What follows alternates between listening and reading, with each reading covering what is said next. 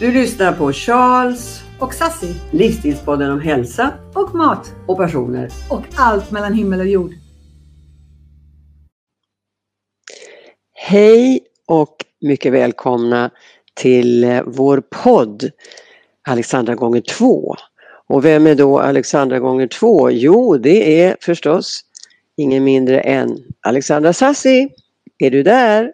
Jag är här, jag är här! Och ingen mindre än Alexandra Charles, är du där? Jag är också med. Och vi har idag bjudit in en underbart strålande, fantastisk, innehållsrik och inspirerande får vi väl säga, eller hur kvinna? Jag har så många frågor och jag tycker det här är så spännande vi ska prata om idag.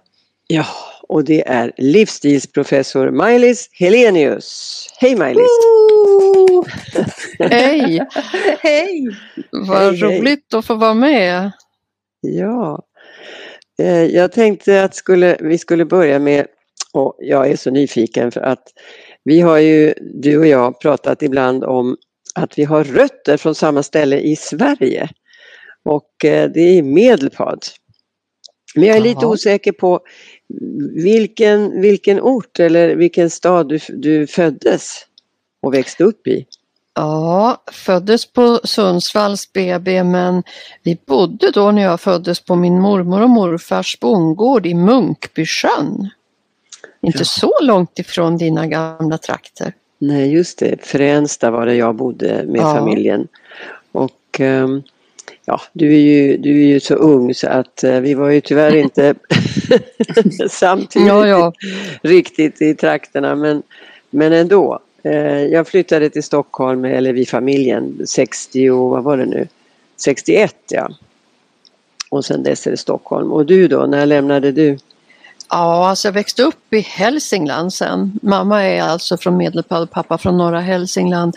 Och jag flyttade till Stockholm för att börja läsa på Karro januari 73 och tänkte att jag ska nog tillbaka så fort jag blir färdig läkare och jobba.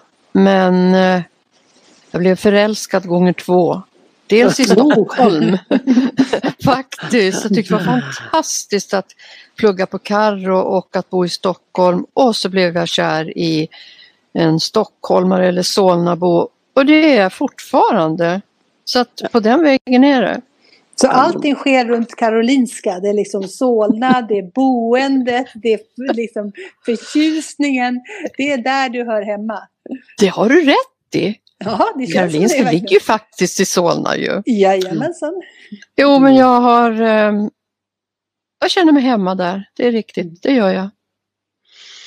Och det här med att du, när du säger så här självklart att ja, jag flyttade för att börja på Karolinska.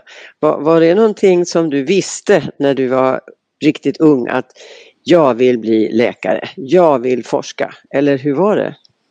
Nej, det visste jag inte. Valet, eller valet och vad, ibland undrar man hur mycket man väljer egentligen. Alltså jag ville bli gympafröken.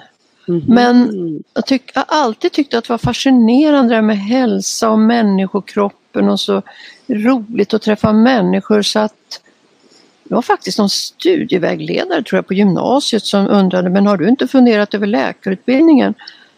Så började jag fundera över det. Och Mm. eh, så blev det och det har jag aldrig ångrat men jag har ju kvackat sen som gympafröken i 44 år också på torsdagskvällar så att det blev ju lite både och. Du har kvackat. Det, det har jag aldrig hört. Uttryck. Nej, alltså jag blev ju aldrig idrottslärare men jag har varit motionsledare i många år. På min fritid alltså.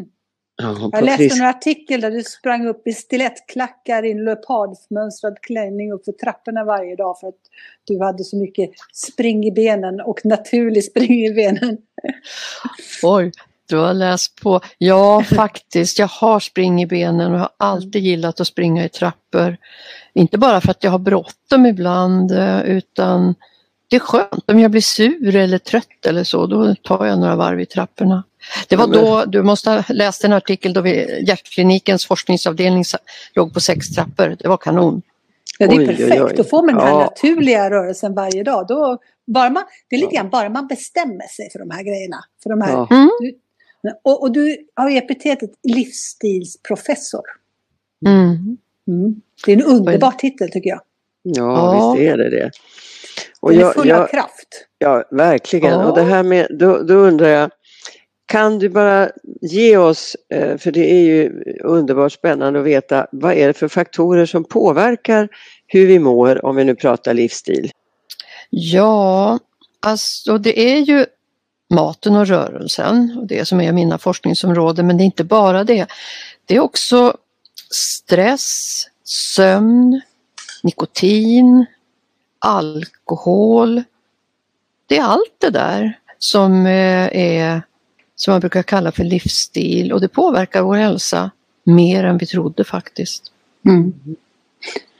Men, men det sköna vad jag förstår lite grann när man läser om det du har tagit fram i din forskning. Att, alltså, vi ska ju prata lite mer om de här bra egenskaperna för att leva ett friskt liv längre. För det, det är ju någonstans det du som du vurmar för och du har tagit fram väldigt mycket fakta om och hur man, hur man kan göra det.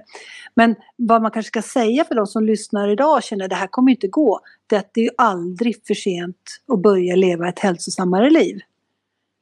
Det är fantastiskt, för det är ju verkligen så som du säger att eh, människokroppen har en fantastisk återhämtningsförmåga skulle jag vilja säga och den blir ju aldrig klar eller färdig.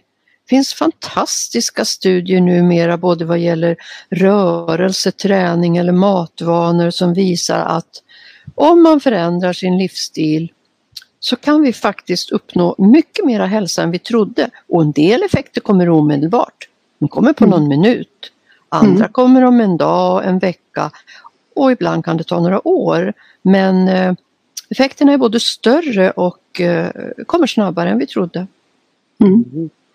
Jag vet eh, när man då tittar och läser för det, och lyssnar ska jag säga i mitt fall, lyssnar på din och Tommy, din mans senaste bok eh, Leva livet. Eh, du hörde att jag sa senaste för jag är säker på att det kommer en till och en Mm. till. Men där så tar ni upp bland annat de här blå zonerna. Och eh, när man då tittar på och läser om och hör om de här blå zonerna så är det ju Ja, det är ytterligare ett par faktorer som jag var ute efter speciellt där som, som också påverkar hur vi mår. Eh, Jag tänker på just det här med engagemang till exempel. Ja, vad Att- bra att du Ja. tar upp det. Ja. det Du kan Det- utveckla det här med de blå zonerna för det är ju så, så otroligt tycker jag spännande att se och höra om.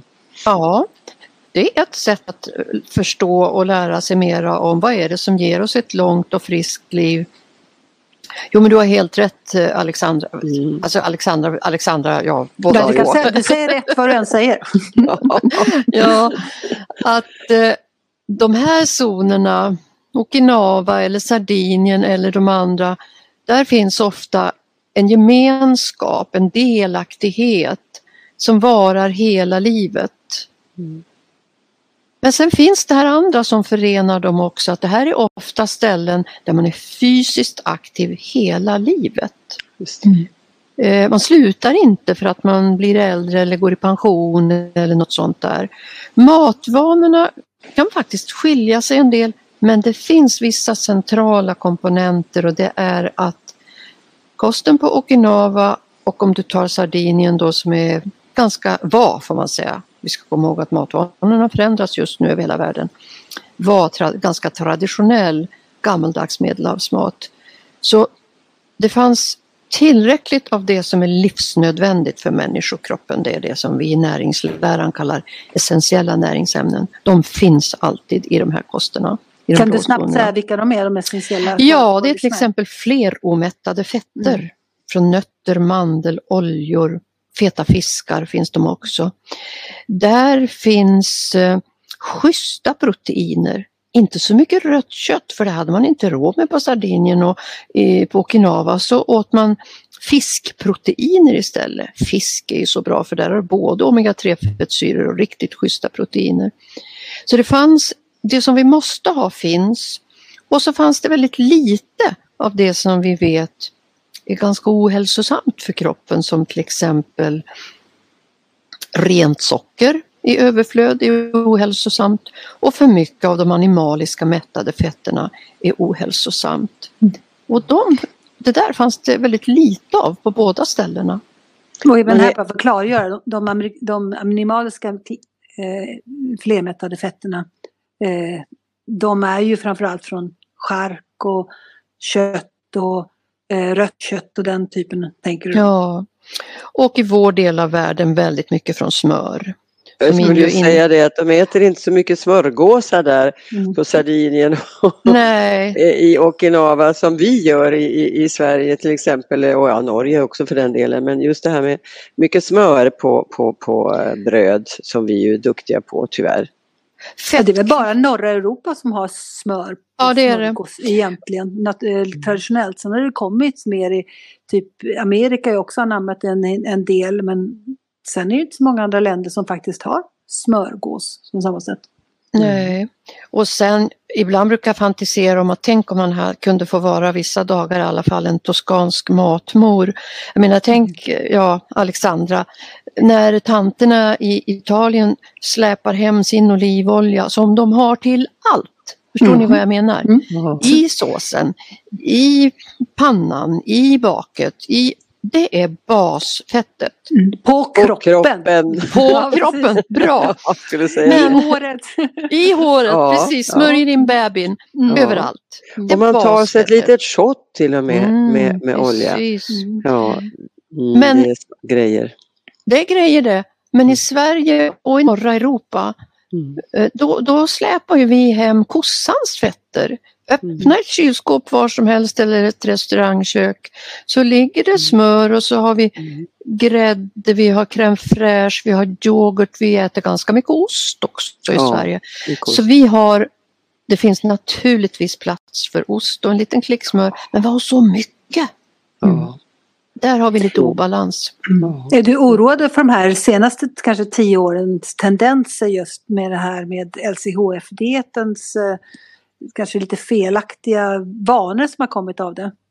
Ja, det är jag. För att eh, för en 10-15 år sedan så vände det ju, då hände något i Sverige och det var ju att det blev väldigt populärt med low carb, high fat och ibland eller ofta blev det ju så att high fat det var just mera kött, mera smör, fetare mejeriprodukter.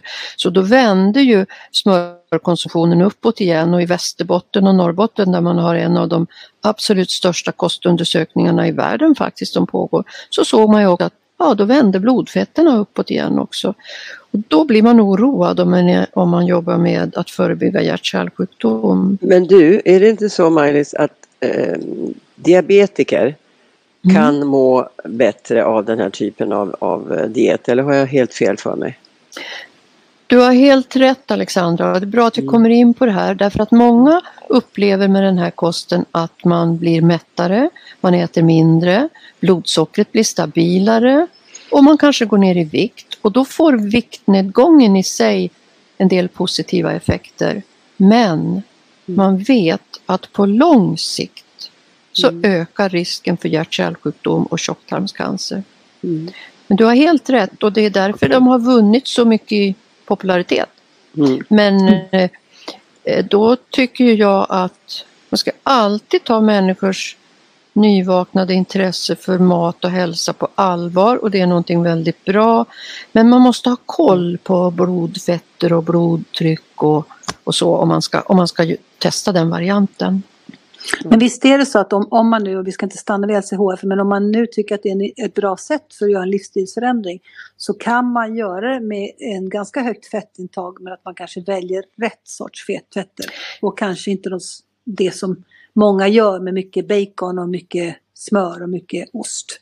Exakt! Det finns väldigt bra LCHF-koster så att Mm. säga och så finns det de som på sikt kan vara väldigt ohälsosamma, ibland faktiskt ganska omedelbart också ser vi. Eh, den traditionella medelhavsmaten det är ju absolut inte någon lågfettkost.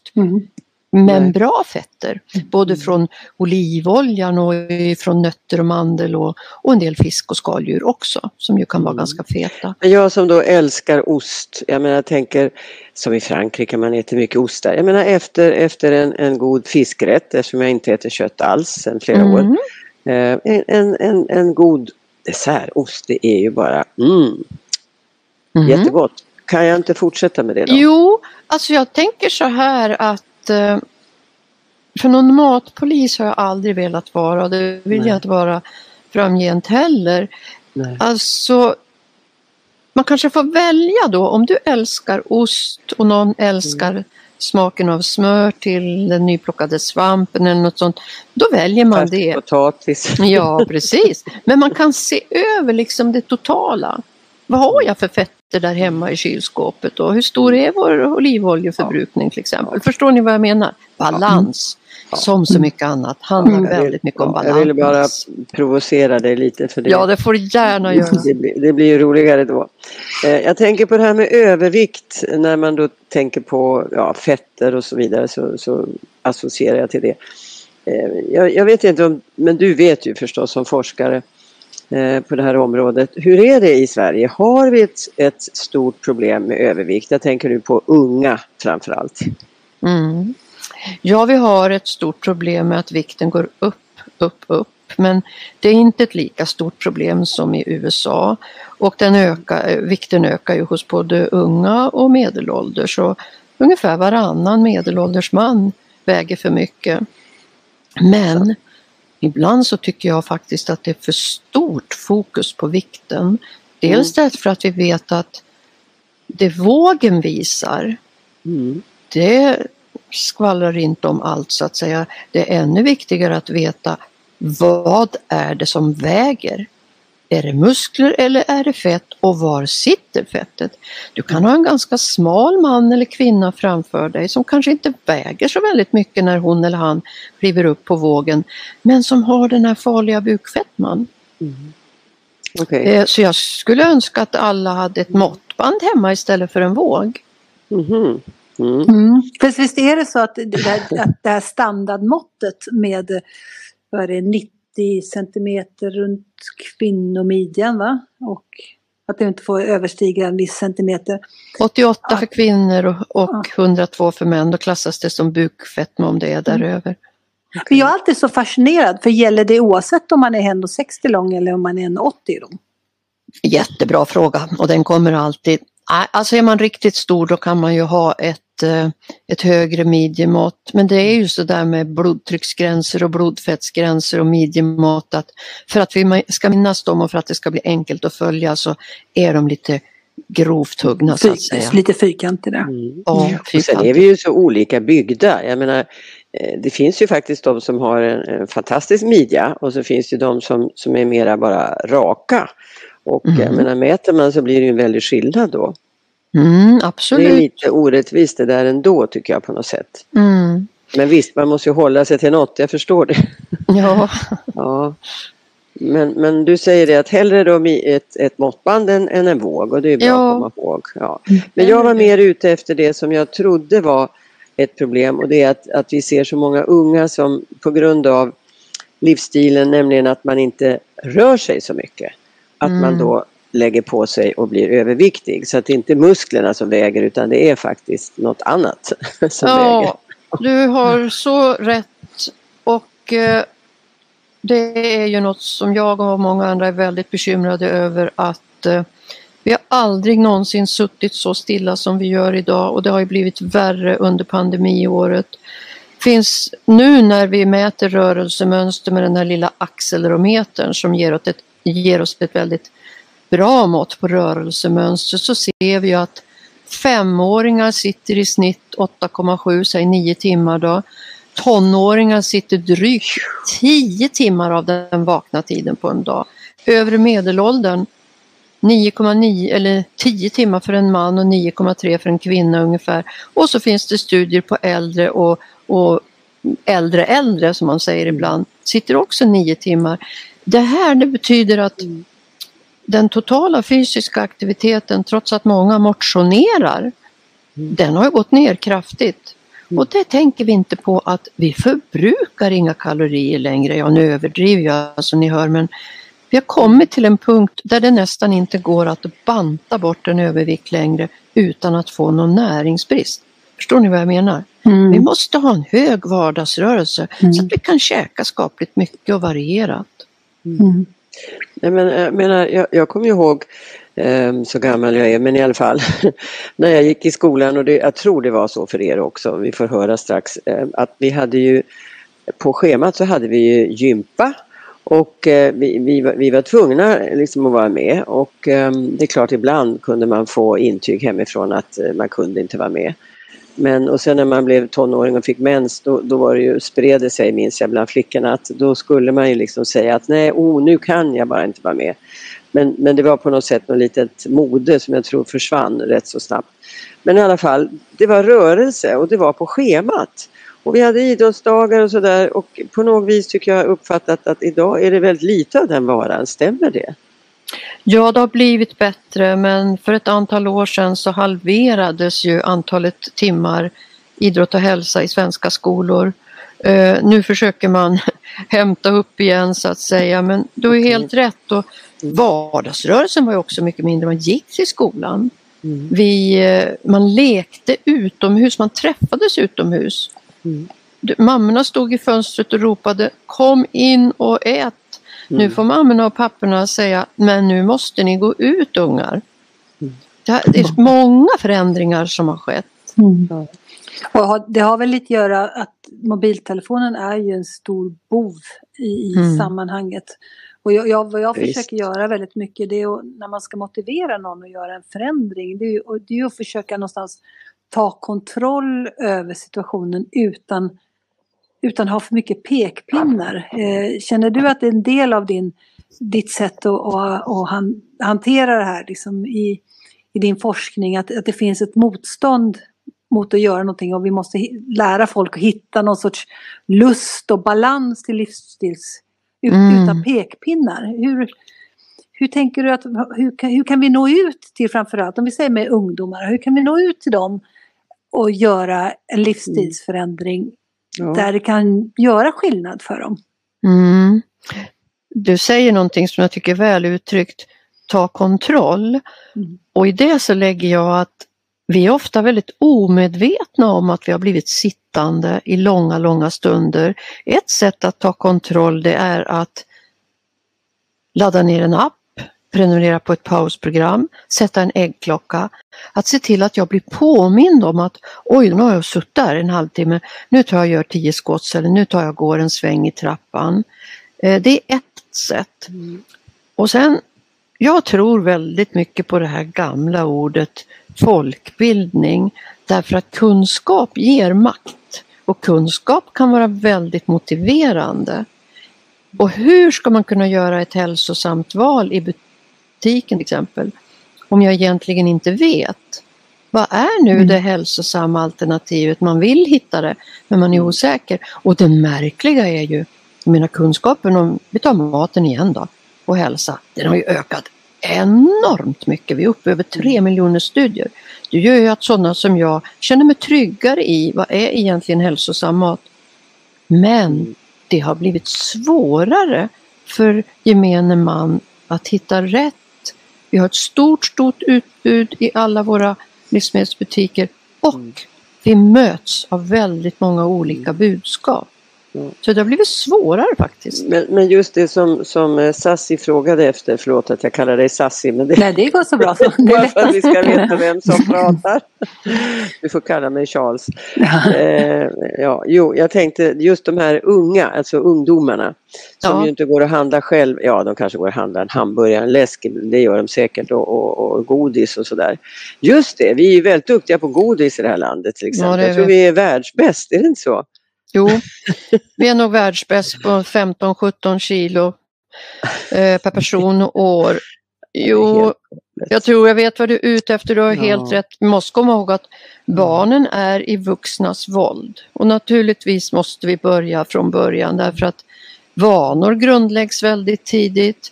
Sjukdomsprocesser startar jättetidigt. De syns inte, märks inte men de startar väldigt tidigt. Åderförfettningen till exempel. Så här är det ju också så att skolan, barnavårdscentralen, föräldrar. Vi måste försöka tillsammans skapa en miljö där det blir lättare att röra sig, lättare att göra ett hälsosamt val. Det är ju inte schysst att vi ska passera förbi metrar av lösgodis klockan halv sex när vi är jättesugna och på väg hem. Snart hoppas jag vi kan gå och handla igen. Eh, på samma sätt som före pandemin. Nej men det, det, är ju, där kan man ju se hur tobaksindustrin har lyckats till exempel att eh, mer och mer i alla fall, jag tror det är helt borta nu, att man inte har tobak synligt utan man får fråga efter det eller i alla fall så är det bakom lås och bom och bakom disken så det är inte sådär att det är det första man ser innan när man kommer till kassan. Och om vi kunde få likadant med godis och choklad, alltså eller hur? Skulle inte det vara något att drömma om? Att bort med godiset, det är väl det du menar Maj-Lis? Ja, åtminstone flytta undan det lite och inte göra det så lättillgängligt, så Nej. lockande. Tänk om man istället kunde göra ja, små spår till exempel, gröna spår i, i golvet inne på butiken som leder dig in på grönsaksavdelningen och att det är ju vackert att gå på grönsaksavdelningen. Jag gillar att handla förresten. Jag tycker det är kul att gå och titta på grönsaker och mm. frukter och bär och så. Oh. Eh, och det skulle vi kunna utnyttja ännu mera. Eh, ja precis, alltså, problemet som jag ser det är ju ofta att, att när det gäller just reklam och sånt där, då är, finns det ju reklam, det finns reklam för godis, det finns reklam för ja, allt möjligt, men det finns ju ingen reklam för grönsakerna på samma sätt. Nej.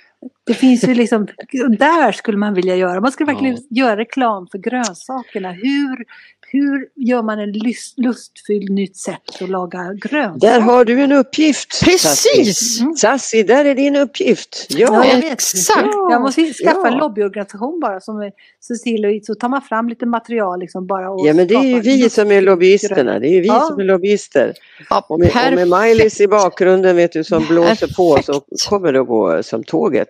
Mm. Ja men en, eh, det är jättebra för det är så vi måste jobba. Ja, ja vi måste jobba. Och jag, jag, jag har jobbat med så många och jag ser ju att det är så viktigt att vi inte lägger ytterligare en sten mm. på bördan utan säger Nej. ni måste lära era barn, ni måste börja göra. Folk orkar inga fler nej. måsten. De, nej, de tycker det har varit för många olika sätt. Mm. Utan jag, jag känner bara att man vill skapa lust, lusten mm. till en ny livsstilsförändring. Mm. Håller Visste du vad kronärtskockan innehåller till exempel? Ja. Så mycket nyttigt i en kronärtskocka. Ja, och, och hur och, och, gott undrar, är det inte med kronärtskocka? och så alltså. undrar folk, hur lagar man till det? Mm. Och det är ofta det som gör, det är som med det här digitala när man säger att nej det är inte för mig. Det är som med många av de här grönsakerna tror jag, att man, man är rädd för det man inte vet, ja men hur, ja, jag köper inte det, jag vet inte hur jag lagar. Är det inte mm. så? Vad tror ni? Absolut är det så mm. och det är därför jag är så jätteglad och tacksam över att jag haft möjlighet att jobba med proffsiga människor som kan det här med förpackning, ord och bild. Att mm. försöka omvandla vetenskapen till populärvetenskap. Det räcker ju inte att, skriva böcker men nu tror jag vi är inne på det som är det allra viktigaste, att, mm. Eh, att göra det lustfyllt. Och mm. där är ju inte vi läkare och forskare, vi är väl möjligen sämst på det, att kommunicera ut ett lustfyllt budskap. För, ja, mm. men vi sitter ju fast i det sjuka. Vi sitter inne med mycket kunskap, men vi behöver ju få träffa sådana som er. Mm. Ja, tack. Det tackar vi för, eller hur? Mm. Ja, det tackar vi verkligen men, för. Men, men å andra sidan, Maj-Lis, du skiljer dig ju från, från de andra de flesta, det finns ju flera undantag i din, i din er yrkeskår som faktiskt har insett för länge sedan att, som du, att det här med lust är viktigt. Och att få, det, få människor, det är därför det här med livsstilen är så bra. Att mm. alltså vara livsstilsprofessor, det är ju något som lockar folk. Det är ju liksom inget som skrämmer, eller vad säger du Sassi? Det är inget som skrämmer människor.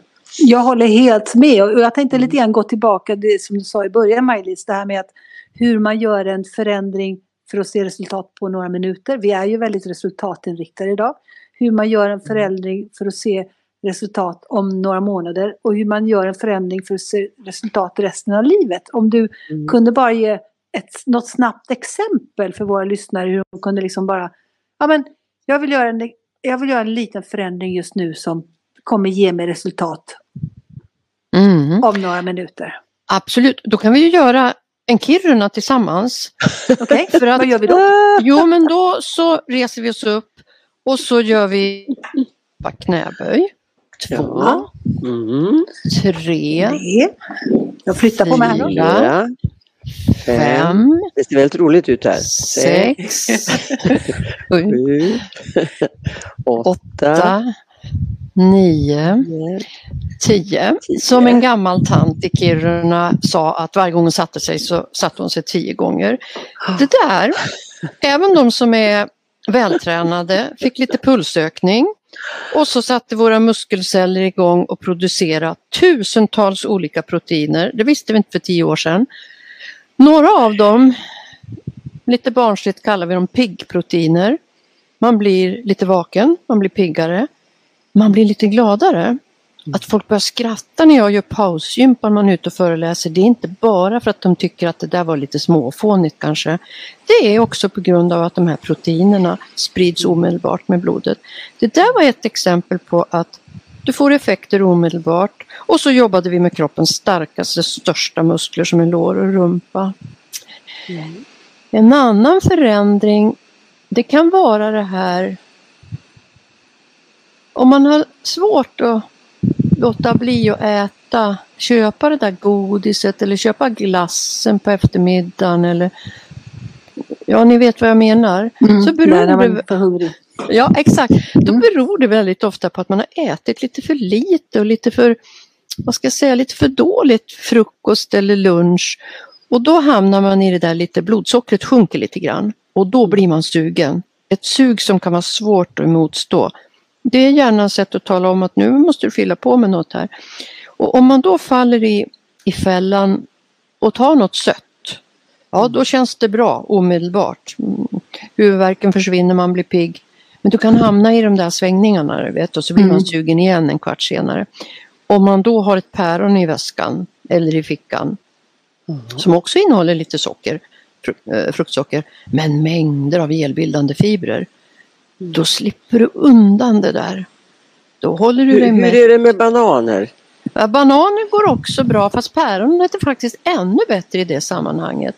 Mm. Eh, bananer är lite snabbare kolhydrater än ett päron. Jag Men värst- Det är så lätt att lägga i väskan på något sätt. Ja, det är definitivt bättre med en banan än att stanna till och köpa något lösgodis utan tvekan. Ja, ja det är klart. Eh, förstås. Ja, det, var ju toppen. Så där har vi... Så, så där har vi förändring då som Ja. kommer göra oss Mm. eh, livet lite lättare för, ja, inom några Mm. månader så, har man sett, så Mm. ser man livsstilsförändringar där. Mm. Och Mm. om man tänker sig för, ja, det låter långt resten av livet, men kanske på, på längre sikt då, de här lösningarna. Vi har, vi har den här, vi, vi ska röra på oss en gång i timmen och göra våra tio benböj. Och sen så har vi det här att vi ska inte gå och handla när vi är hungriga på fel sätt, utan vi, känner vi av en sån blodsockerdopp, eh, blodsockerdipp Ja, eh, så, så kan vi ha en frukt i, i väskan. Och om man tänker så här, det sista då, för längre tid. Ja, och det är ju förstås det allra viktigaste. Ja, men alltså nu talar ju ni för hela svenska folket. Alexandra, Alexandra, i er podd. Ja. Och det är faktiskt så att nästan hälften av alla våra regioner idag erbjuder någon form av hälsokontroll, hela befolkningen alltså. Västerbotten har hållit på längst, över 35 år. Där inbjuds alla som fyller 40, 50, 60 eh, till en hälsokontroll och ett hälsosamtal. Och varför kommer jag att tänka på det när du ställer den frågan, Alexandra? Jo, att göra en hälsokontroll, dels så hittar man ofta saker som man kanske inte har känt, att blodtrycket börjar stiga eller midjemåttet var lite högt eller man hade lite höga blodfetter. Då handlar det plötsligt om mig. Annars är Mm. det så lätt att bara passera förbi de här hälsoråden som finns överallt, eller hur? Därför att, ja men nej det är inte för mig. Det. Men då blir det helt plötsligt upp till mig. Och sen det här hälsosamtalet som följer enligt den här svenska modellen vi jobbar på. Det är fantastiskt för då har man, det är ett superbra läge att ha någon, någon kunnig person som man resonerar med. Vad kan jag göra för att få ner mitt blodtryck eller vad skulle jag behöva förändra på, förändra i min livsstil? Vad vill jag förändra och vad Så skulle du jag menar behöva? alltså Maj-Lis att i Västerbotten så är det på detta fantastiska sätt? Jag har varit i 35 år och i Sollentuna var det så under en rad år. Nio eller är det 11, vi säger 10 då, kring 10 regioner i Sverige jobbar på det här sättet. Och vi har vetenskapliga utvärderingar som visar att det faktiskt funkar. Folk ändrar vanor, mm. får bukt med blodfetter, blodtryck, blodsocker och risken att få hjärtinfarkt minskar och man lever lite längre. Men du, varför det... gör inte alla regioner så här? Ja, det undrar jag också. Det faktiskt. undrar jag med. Men, mm. och det är därför ni har en podd som idag handlar om livsstil. Alltså kunskapen har vuxit så otroligt mycket. Men det är en stor outnyttjad potential fortfarande. Det är det som driver mig förresten. Jag vill ju att människor ska få vara friska och må bra. Mm. Ja, för jag känner ju vården som, som jag har aldrig varit med om. Jag har aldrig blivit kallad till någon sån hälso kontroll. Men Nej. jag vet ju själv när man går till läkaren själv så går man ju alltid för någon liten sak. Ja men jag har en sticka i fingret så går till läkaren. Läkaren tittar bara på min sticka i fingret. Den ser inte att jag brutit armen. Ja, det är inte, inte riktigt så illa men du förstår vad jag menar. Och mm. just det här friska helhetstänket. Det skulle göra otroligt mycket för, för jag ser också mycket att det är självförtroendet som saknas hos väldigt många att göra en livsstilsförändring. Och får man det berättat för sig så man får självförtroende och vilja göra en förändring, då kommer man ju börja vandra den vägen på ett annat sätt. Mm. Det är precis så. Mm. Beteendevetarna kallar det där du beskriver så fint nu för empowerment. Mm. Det är ju just det. Och man kan ju skräddarsy i dialog med ja, om jag är doktor och har min patient framför mig och då är chansen att det lyckas mycket, mycket större. Och sen är det ju det att när man hittar saker så blir det ju en uppföljning. Du blir inte utlämnad till dig själv utan du vet att det finns, det kommer ett tillfälle till då man kollar upp hur har det gått med blodtrycket och du har möjlighet att ställa frågor som har uppstått under vägen och man får feedback. Mm. Men, men jag, envis som jag, som jag är ju i, i mångt och mycket mm. och ni med tror jag. Men eh, när man har hittat någonting bra, det här med det goda exemplet. Alltså jag, jag har ju hört och läst om, om faktiskt tidigare om det här med Västerbotten men hade väl glömt bort det lite grann att det är så väl genomfört just där om vi nu tar det fast det kanske är tio regioner ytterligare då som, som har det så. Men då är det ju märkvärdigt att man inte följer efter när det nu visar sig då som du berättar Maj-Lis att det är beforskat så man visar att det fungerar. Att mm. kalla mm. alla till hälsokontroller. Mm. Jo men absolut. Åsa mm. har argumenterat för detta många gånger att vi någon gång måste se på prevention och friskvård eller vad man vill kalla det som ja. en, inte som en kostnad utan som en investering. Precis. Men jag tror ett problem är att vi ska ta pengarna ur samma kassa. Jag har hört det där hur många gånger som helst när man har sagt men lägg inte ner vår livsstilsmottagning, snälla gör inte det säger jag då. Mm. Ja men du vet ju Maj-Lis att nu växer köerna igen till eh, barn till exempel som har fått en cancerdiagnos, måste vänta på behandling.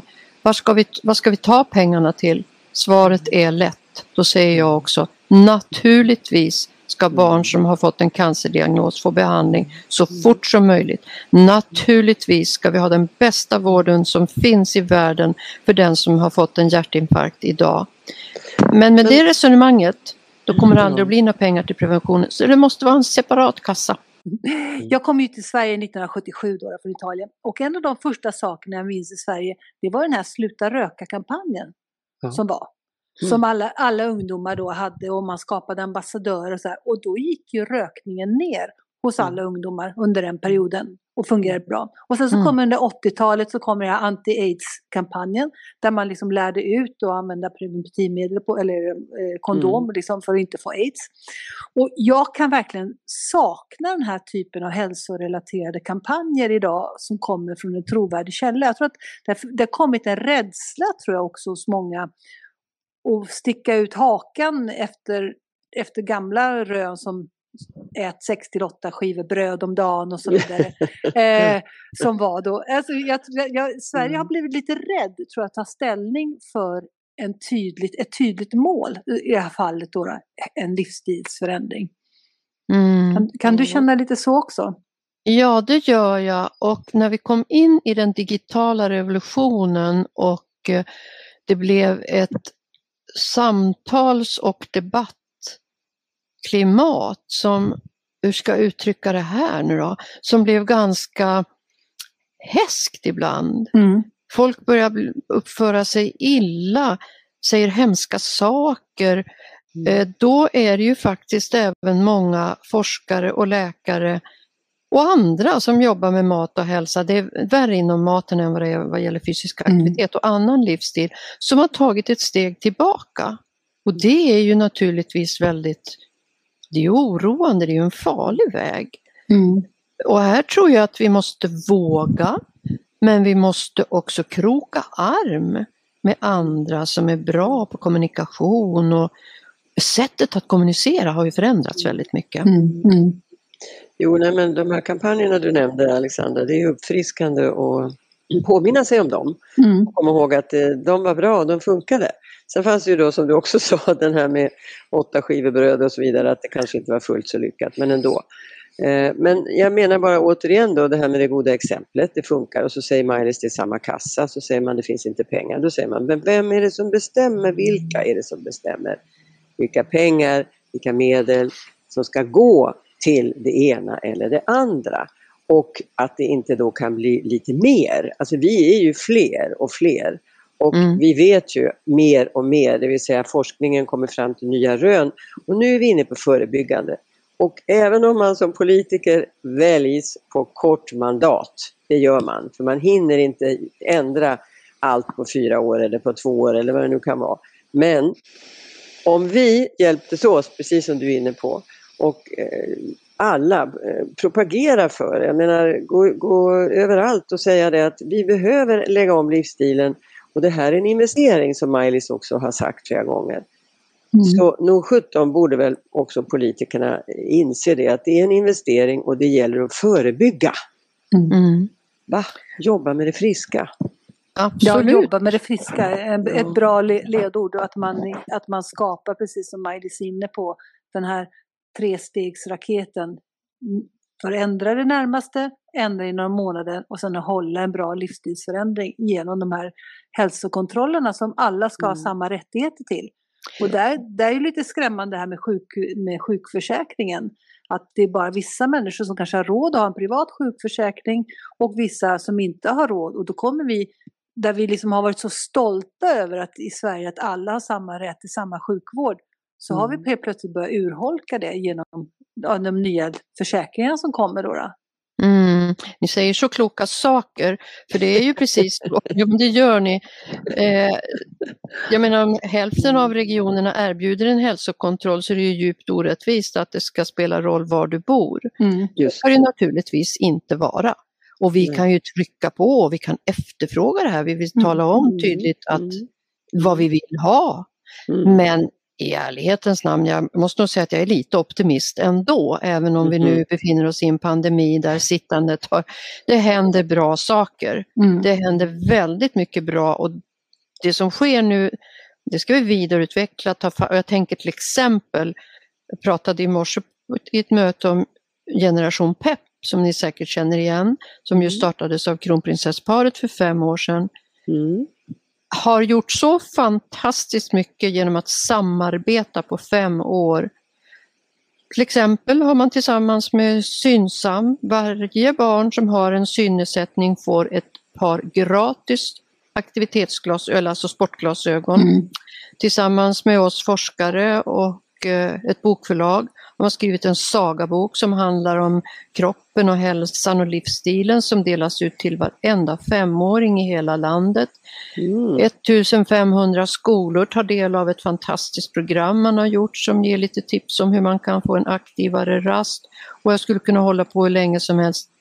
Mm. Fantastiskt arbete. Det sker väldigt mycket bra saker nu. Ja, Mm. men Det det, är är underbart. Ja, Mm. det är underbart med, med nya initiativ som, som visar Mm. sig bära, bära framåt. Och just det här med det, det, vi, det jag ju frågade och du kom in på också med barn, unga, att vi vet ju att vanorna skapas ju, jag menar hälsan skapas tidigt.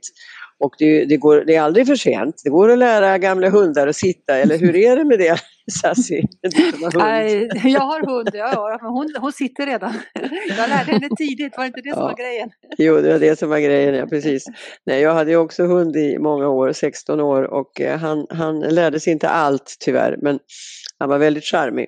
Och eh, bara det var ju en hälsofaktor att ha ett husdjur. No, hur som, och man kom ut och det var mycket rörelse och motion kan jag säga. Så det, det är ju fantastiskt alltså att, att man kommer ut med hjälp av, av eh, husdjur. Men det här med just generation PEP, det, det, är ett strålande initiativ och jag skulle önska att varje generation, vi försöker ju med 1,6, det vill säga det var 45 plus kvinnorna, 2,6 det var 25 plus kvinnorna, eller är fortfarande. Och nu så har vi ett initiativ som jag kan flagga för faktiskt med då lite, eh, ja inte, inte yngre än 25 men kvinnor som har själva tagit initiativet och vill få med sig, just apropå på hälsa, eh, kvinnor från 25, eh, förlåt, 29 år uppåt. Och de, eh, det är en kvartett på, på kvinnor som snart och tjejer kommer höra av sig med, med väldigt mycket spännande och roligt och nytt som de vill göra tillsammans med oss. Så mm. de krokar arm och de visar då att över generationsgränserna, det är klart, vi har ju det gemensamt att vi vill nå en bättre livsstil. Men sen är den ju olika beroende på var man är i livet också, eller hur Maj-Lis? Ja absolut. Ja. Och jag brukar ju alltid börja med att säga Alexandra, mm. Eh, kom av mig idag att jag menar det ni gör just nu och det ni har gjort i många år nu, det är ju ett mm. annat fantastiskt exempel och man ska lyfta goda exempel därför att de inspirerar ju också. Jaha, mm. de har gjort så, ja det kanske man kan göra. Det ett, har ju givit kvinnohälsan ett och forskningen också på det området en ett fantastisk eh, skjuts mm. framåt. Mm. Och det är tänk, ju... tänk på den eh, härliga Sofia Åman som man mm eh, gympar med, TV, ja. eller hur? Som ja. ju eh, en person kan åstadkomma så mycket med hjälp av mediet givetvis. Utan TV gick det ju inte men, men med TV har det ju blivit en, en eh, strålande hit och, och hon har fått igång så många. Jag menar det, det måste jag säga, mer, mer sånt. Så det vill vi också göra, eller hur? Mm. Ja, jag tror ju mycket på det här, just den här positiva kraften framåt. Lite som du är inne Maj-Lis, att vi tittar på de goda exemplen ja. som finns. Ja. Och att vi inte ifrågasätter kanske så mycket det som har hänt utan Nej. nytt blad och vi ja. skapar nya roliga rutiner som är anpassade, lite grann som du var inne på, i den, det, det samhället vi lever i idag. Vi kommer aldrig kunna få ut våra barn och leka på samma sätt de gjorde när vi växte upp. Mm. Men, men det finns ju andra metoder och det, där kan jag tycka det är lite roligt allt det här med Pokémon Go, liksom där ungarna mm. springer ut och hämtar monster ute. Liksom, det, det finns ju, mm. jag tror vi får inte förringa att det är också ett sätt att få ut våra barn och ungdomar tidigt med mm. olika appar, med olika lekar, med eh, man blandar lust och kunskap. Om de vet mm. om att, att om du rör på dig mer så mm. kommer du vara piggare i huvudet och kunna liksom tycka att livet mm. känns lättare. Att vi, att vi gör lust och vilja i det de gör. Och, och sen när det gäller maten känner jag, där måste vi få in våra barn i köket mycket mer än vi gör idag. Vi ska mm. inte ha så bråttom med att maten ska stå färdig en viss tid. Utan ät mat när hela familjen är samlad. Låt alla hjälpa till och hacka grönsaker och sallad. Och då, och, och då tänker jag, och nu kommer ni säkert att bli jättearga på mig, men då tänker jag så här. jo, jag har, jag har lagt märke till och sett att det finns ehm, eh, barn runt omkring som nu har blivit sådär, och de älskar att baka. Och de bakar kakor och de bakar muffins och de bakar tårtor och de bakar allt. Och det är, åh, det är liksom en fantastisk grej att baka. Och de vill baka och de vill baka. Och det är så mycket sött, sött, sött, sött. Och det dekoreras och det dekoreras. Och det ska vara så mycket sött och det är så mycket godis på. Och det ska dekoreras med allt möjligt socker och sött och hit. Och jag bara tänker nej, kul att de bakar. Men varför kunde de inte laga mat istället? men har, vi inte, har inte barn alltid bakat? Alltså, ja, men inte som nu. Nej, jag, vi, jag, jag vi kanske tillåter på... det lite mer nu, men samtidigt ja. så, vem, vem var det som bakade när man var 10, 11, 12 år och gjorde mm. stenhårda kanelbullar och den enda som tyckte de var goda var mormor för att hon tyckte så mycket om, om en. Så att, jag jo inte. det är klart. Ja, du ser, Nej, ni blir arga på mig. Nej, men nej, jag syftar på de här tv-programmen som Ja. ju Hela Sverige bakar och Hela Mm. Sverige bakar och Hela Sverige bakar och barnen bakar och så vidare. Ja, vad säger livsstilsprofessorn? Ja, du, jag sitter här och, och eh, småskrattar därför att eh, kom ju snart en bok till som jag har skrivit. Och vad tror du den handlar om? Jaha, baka. Ta en kaka till, hälsosammare kakbak. Nej, men det är sant. Men vet du varför jag ville skriva den? Det har jag drömt om redan innan värsta kakboomen kom här. Jo, det har att göra med det här som Alex, alltså Sassi får jag säga, Mm. låter tråkigt. Men att vi är lite för stränga ibland. Och den Mm. boken har jag skrivit därför att jag det ska vara gott att leva och vi fikar väldigt mycket i Sverige. Och då Mm. sitter vi ner och vi pratar med varandra och vi delar, vi delar med oss. Och ja, det, det, det, apropå vad du talade om också, Charles, Mm. eh, sammanhang, att vara Mm. tillsammans. Mm. Men Mm. vi skulle kunna äta mycket hälsosammare kakor och bullar. Så att Mm. den boken handlar om hur man kan eh, få till lite hälsosammare kakbak och mjuka kakor och muffins och min eh, älsklingschokladkaka full med eh, en riktigt eh, pepprig olivolja och så vidare. Och Ja. därför att jag ville rida lite på njutningen Ja. den gången också. Mm. Men alltså jag är en njutningsmänniska, jag måste Ja. bara säga det. Jag är det. Om det är någon som tvivlar på det. Det är Det gör- det, gör Men, men, nej, jag bara tänkte att jag vill också få in alla i köket. Jag vill också få in dem i köket och tycker Mm. det är toppen. Men kanske då mer, ja, laga mer, mer mat. Då. Du har rätt. Ja, det var bara det. Den eh, konsten den är Mm. Mm. Den är kanske borta om några generationer och då kommer vi längre bort från råvarorna och då tappar vi lite kontrollen över vad vi Mm. äter också. Vi hade ju inte turen i norra Europa att födas bland olivträden och Mm. fantastiska grönsaker. Ja, du vet eh, Sassi vad jag menar. Mm. Men idag så finns väldigt mycket runt omkring oss i butiken och jag skulle önska att vi hittade tillbaka till glädjen i att laga mat och Mm. att vi fick lite mera tid. För det är ju väldigt, ja tycker jag i alla fall, om jag inte bara använder vetenskapshjärnan utan blir lite personlig. Jag tycker det är roligt, jag tycker det är mysigt. Jag, eh, jag gillar verkligen att Mm. laga mat och vara i köket och gå hem till folk och äta eller bjuda hem vänner, Mm. laga mat till min familj. Det är någonting otroligt centralt i livet och det vill inte jag att vi ska göra medicin av. Förstår Nej, ni vad jag precis. menar? Mm. Nej, men så, så är det och, där, där, och det umgänget främjar ju oss för det rör ju oss på oss och vi framförallt vi får använda våra hjärnor och kommunicera och hela den biten. Men det är ju den här balansen vi hela tiden måste hitta i, i, i maten. För att maten behöver ju inte vara lustfylld hela tiden. Vi, vi skämmer ju bort oss också. Ja, Mm. det. Och det är Mm. där som jag, jag tycker det är ganska viktigt att man ibland säger till någon, ja men gör en god linsgryta och sen äter du den två eller tre dagar i rad. Det är inte hela världen. Den kommer vara god första dagen, den kommer vara god andra dagen, den kommer vara god tredje dagen. Men då säger jag, "Ja, jag vill inte äta samma sak varje dag. Men varför inte då? Mm. Ibland behöver inte mat, vi, behöver, Mm. vi har också fått för oss att det ska- alltid ska vara nytt. Men jag jag är säker på att samma person går och köper sig en hamburgare och en hamburgare dag ett, dag två, dag tre i alla fall. Mm. Eller varm korv eller vad det nu är. Jag menar, det är ju så här att vi har ju fått så lite tid. Det är ju mycket märkligt. Alla dessa oerhörda fantastiska instrument som vi har idag, eh, verktyg som ska hjälpa oss att spara tid. Och vad händer? Vi får mindre och mindre tid. Har ni tänkt på det? Fast får Alltså- vi det egentligen? Eller, Men alla har ju så bråttom. Ingen har Ja, ju tid. Ingen hinner. alla dör ju i soffan klockan åtta på kvällen och sitter där stillasittande och glor på TV i, i tre timmar innan de pallrar sig i säng. Eh, Så jag tror bara att vi disponerar vår tid lite fel, kan, jag, kan Ja, jag känna. Men visst, sen så, sen så finns det, men, men där får man ju säga att jag tror att pandemin, om man nu ska Mm. titta på någonting bra med pandemin, Mm. Kommer kanske skapa hos vissa målgrupper som inte har samma behov att ta sig till en arbetsplats, lite, frigöra lite mer tid.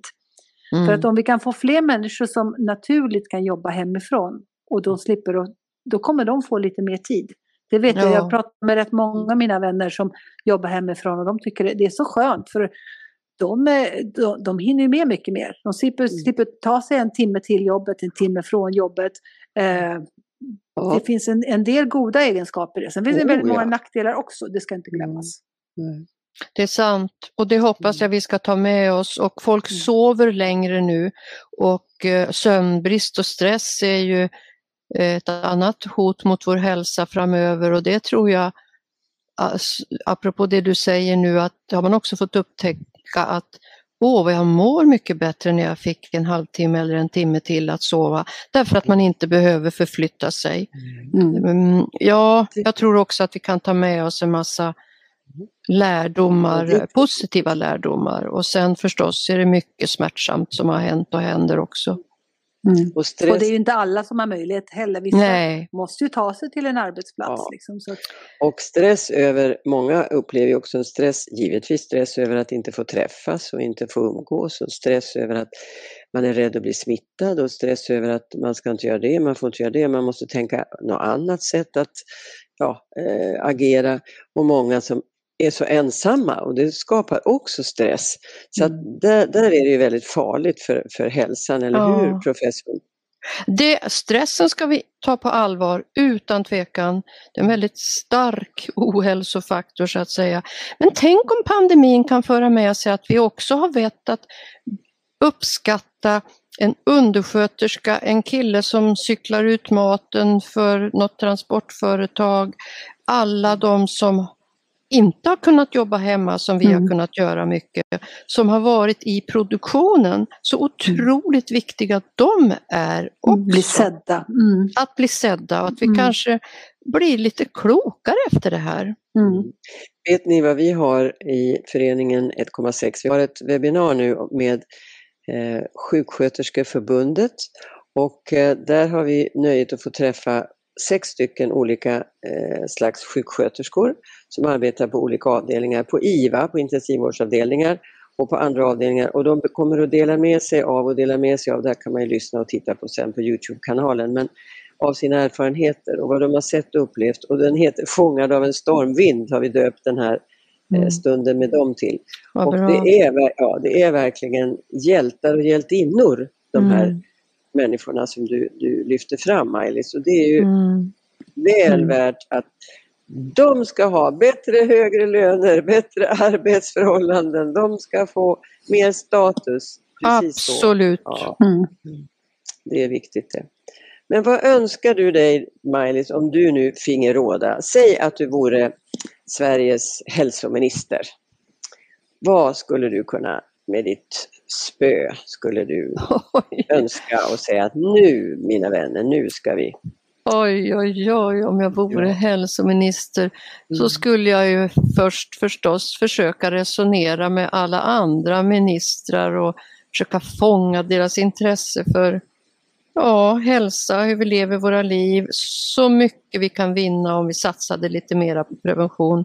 Skulle jag nog försöka ta lärdom av de här Västerbotten till exempel, försöka sprida det arbetssättet i hela landet så att det inte ska vara orättvist beroende på var du bor och vem du är och så vidare. Skulle kanske börja med något sånt. Mm. Det låter jättebra. Mm. Verkligen. Ja, låt oss hoppas. Jag menar, vi får, vi får rösta på dig Maj-Lis. Ja, jag, jag röstar på dig vilken dag som helst. Jag tycker du är Ja, helt, och helt jag rätt med. och sunda ideal. Ja, vi bildar Maj-Lis-partiet. Oj, oj, oj. För, för mer lustfylld livsstil. Ja, det Ja, ska vara med lust och glädje. Mm. Mm. ja, here, here, för en lustfylld livsstil. Ja, men kära vänner, det kan ju inte bli bättre det här. Mm. Det är helt underbart. Det, det är givet. Ja, och du, till sist tänkte jag fråga dig bara kort. Det där med att du kvackar som gympalärare. Berätta, det, det är ju väldigt spännande det där. Du, du är fortfarande gympalärare? Alltså. Nej, numera så efter 44 år i Korpen, varje torsdagkväll i en gymnastiksal i, i Rotebro så var jag gympaledare. Och vi var två tjejer, tisdag, torsdag. Men det blev svårare och svårare att alltid vara i Rotebro på torsdagar för att vara forskare betyder att man reser, reste, ska jag säga, ganska mycket. Mm. Så att nu rycker jag bara in som vikarie. Jag gympar fortfarande lika mycket men jag är inte ledare längre på regelbundet. Men jag rycker in lite då och då. Det är svårt att sluta, det går inte. Mm. Men i 44 år så stod jag där i Gröndalsskolan på torsdagskvällarna. Jätteroligt, så det är härligt. Värt, det är verkligen värt en medalj. Eh, det får vi, får, vi, får vi sprida. Hon är värd en medalj för det här. Det tycker jag också, definitivt. En livsstilsmedalj. Ja, en livsstilsmedalj. Ja. Eh, Ja. Alexandra, min, min kollega, är det någonting vi, vi vill eh, passa på innan Miley smiter iväg eller? Jag tycker vi, vi har säkert hundra frågor kvar och man kan prata Mm. om det här hur länge som Mm. helst. Men framförallt vill jag verkligen tacka för den inspirationen du ger via dina böcker, alltså dina tankar. Det är oerhört uppskattat och vi är många som lyssnar på dig. Så tack för dem Oj. verkligen. Mm. Tack ska ni ha för att jag fick vara med och tack för det fantastiska folkhälsoarbete ni gör. Tack! Ja. ja, vad härligt. Och som sagt den här boken Leva livet, den ska ju alla skaffa sig tycker jag. Och sen så får vi väl gå in för då kakboken efter den. Ja, Men hälsosamt ska det vara. Ja, det ska det vara. Ja, det här var så roligt och eh, härligt och tack kära Maj-Lis och eh, Alexandra. Ja, vi får väl eh, gå ut och möta, möta livet nu och eh, se vem vi träffar nästa gång. mm. och jag vet vad vi ska göra nu när vi avslutar här. Mm. Vi ska En- upp och stä- ställa oss en och göra Kiruna. Ja, en Kiruna! Nu vi kör vi! Ja, Tills kör nästa vi. gång så hörs Ja, det vi gör vi. snart igen. Hej då, Tack. tack, för idag. Jag hej, hej. hej då! Hej, Tack! hej, hej. En och två och tre och fyra, fem, sex och Jag känner mig piggare redan. Du har lyssnat på Charles Och Sassy. livsstilspodden om hälsa Och mat. och personer. Och allt mellan himmel och jord.